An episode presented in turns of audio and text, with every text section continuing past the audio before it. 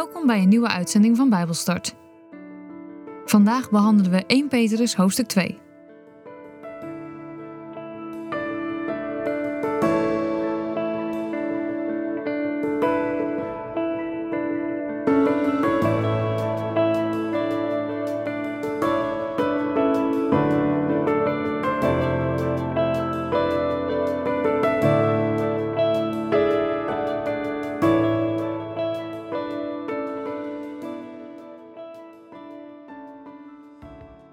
Ik lees met jullie uit de basisbijbel 1 Petrus hoofdstuk 2.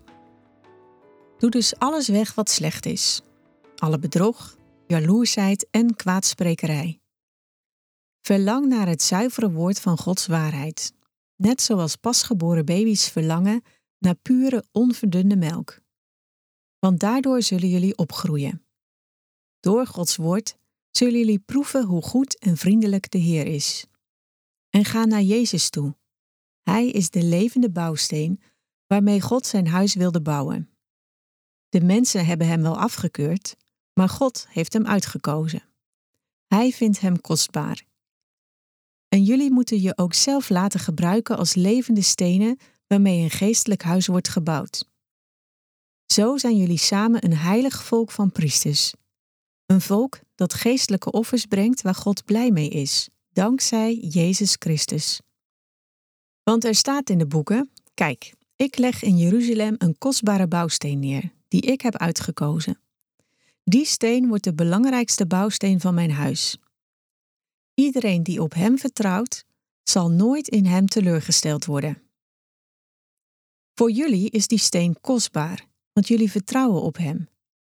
Maar voor de ongehoorzame mensen zijn de volgende woorden. De bouwsteen die de bouwers niet goed genoeg vonden, is de belangrijkste steen van het gebouw geworden. Maar voor hen is hij een steen waaraan ze zich stoten, een rotsblok waarover ze vallen. Ze stoten zich eraan omdat ze Gods woord niet gehoorzamen en niet geloven. Dat kan ook niet anders, want zo heeft God dat gewild. Maar jullie zijn door God uitgekozen.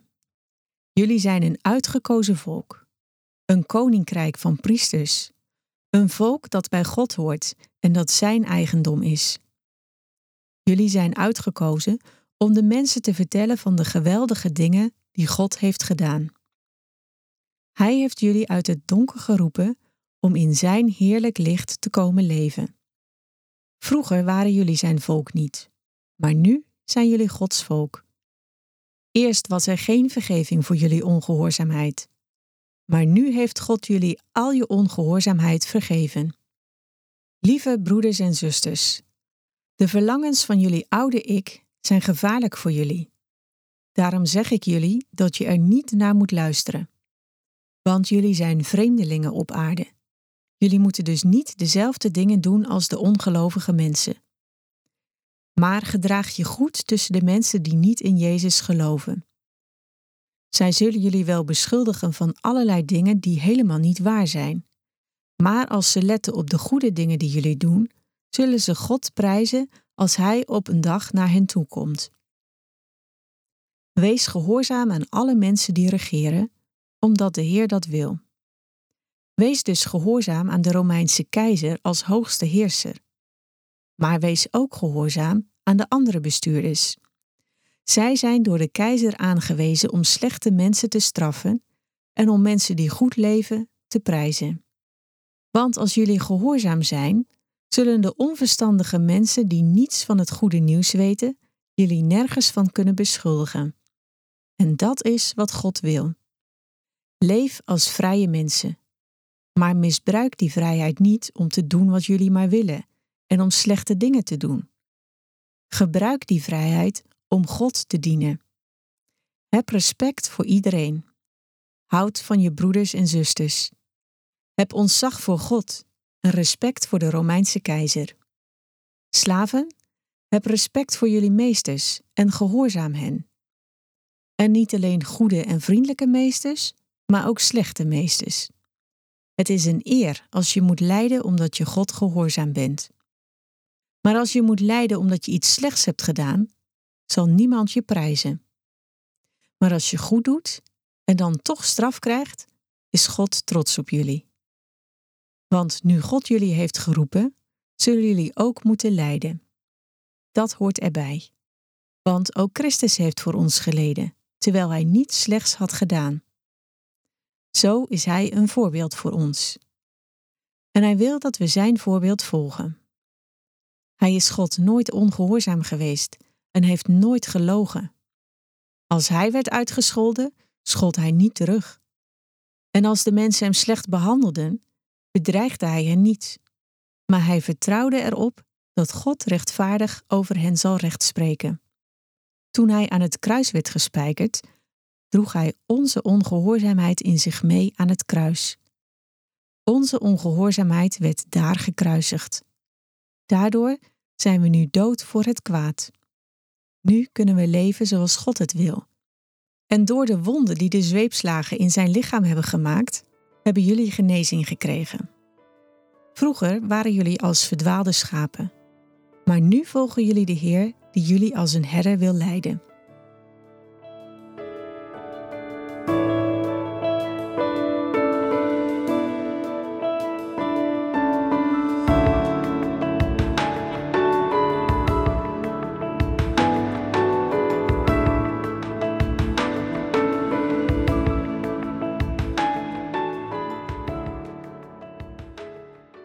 Je die vraag uit het vriendenboekje?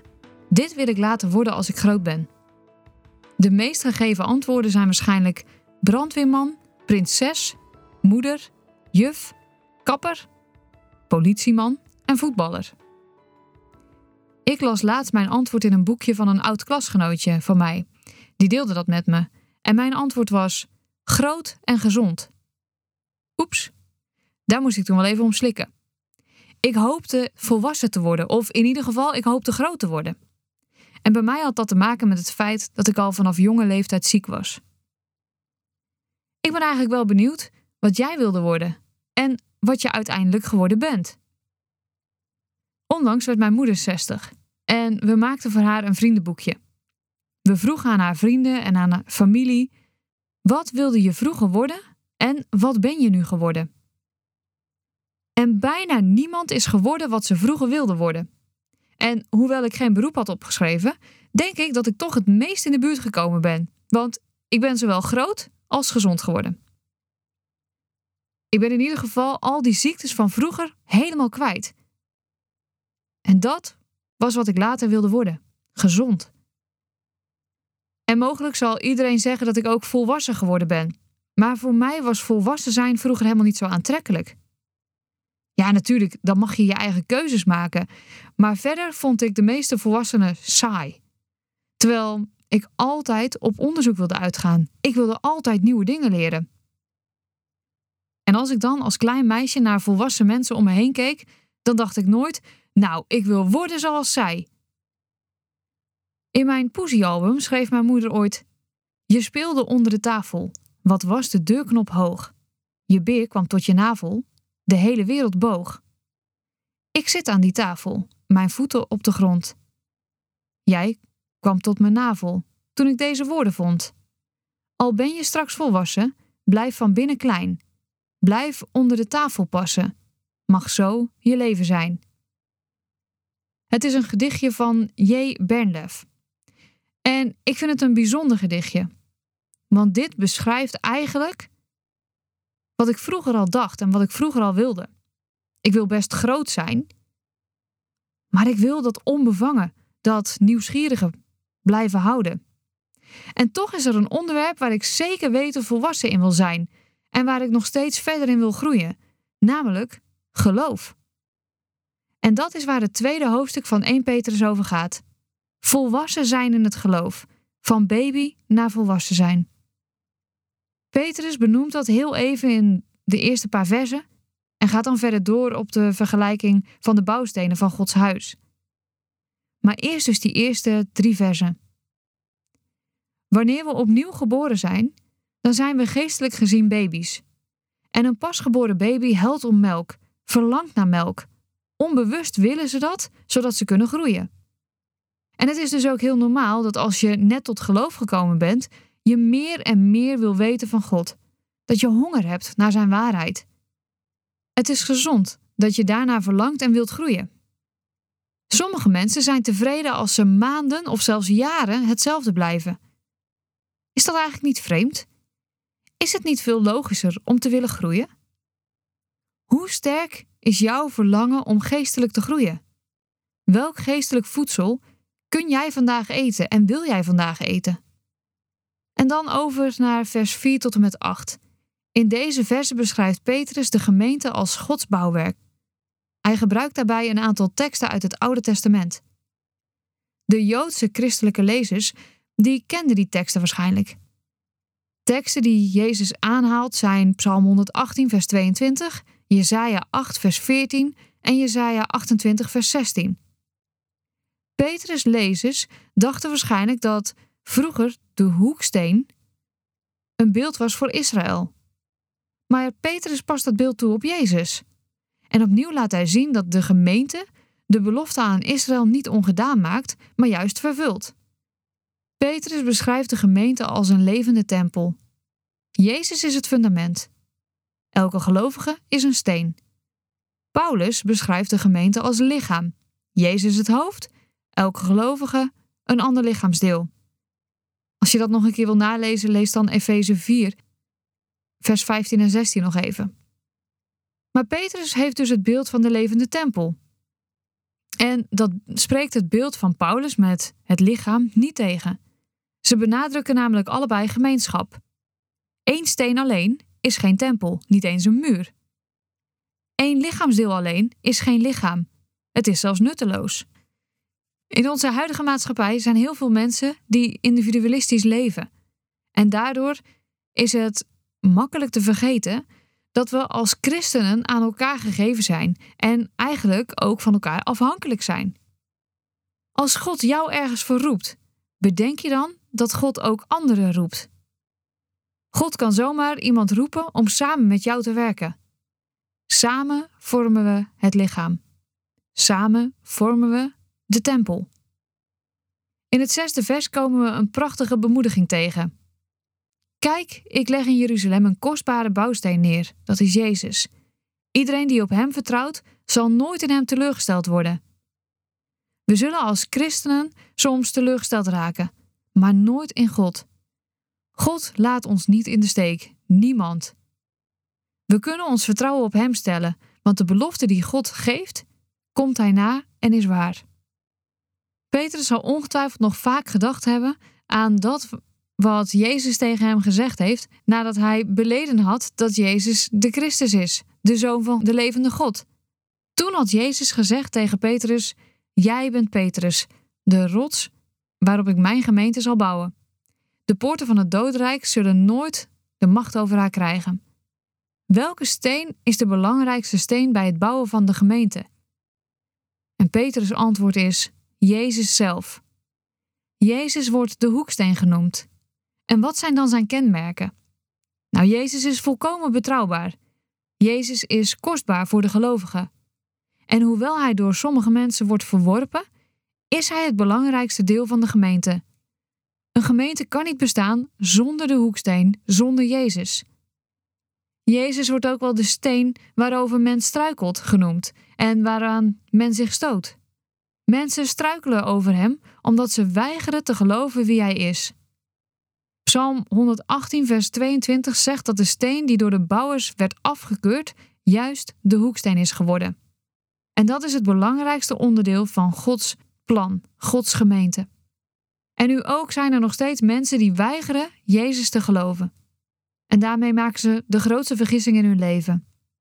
Ze struikelen juist over de enige persoon die hen wel kan redden en die hen de zin in het leven kan geven. Jezus is ons fundament. Hij is de hoeksteen.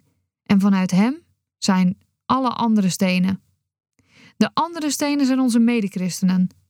En hoewel we misschien een mening hebben over een ander, zullen we moeten leren dat we die ander nodig hebben. Want in ons eentje kunnen we geen muur zijn. Laten we naar elkaar omzien en elkaar ook de ruimte geven en de mogelijkheid geven om die muur te zijn, om samen te bouwen aan Gods tempel.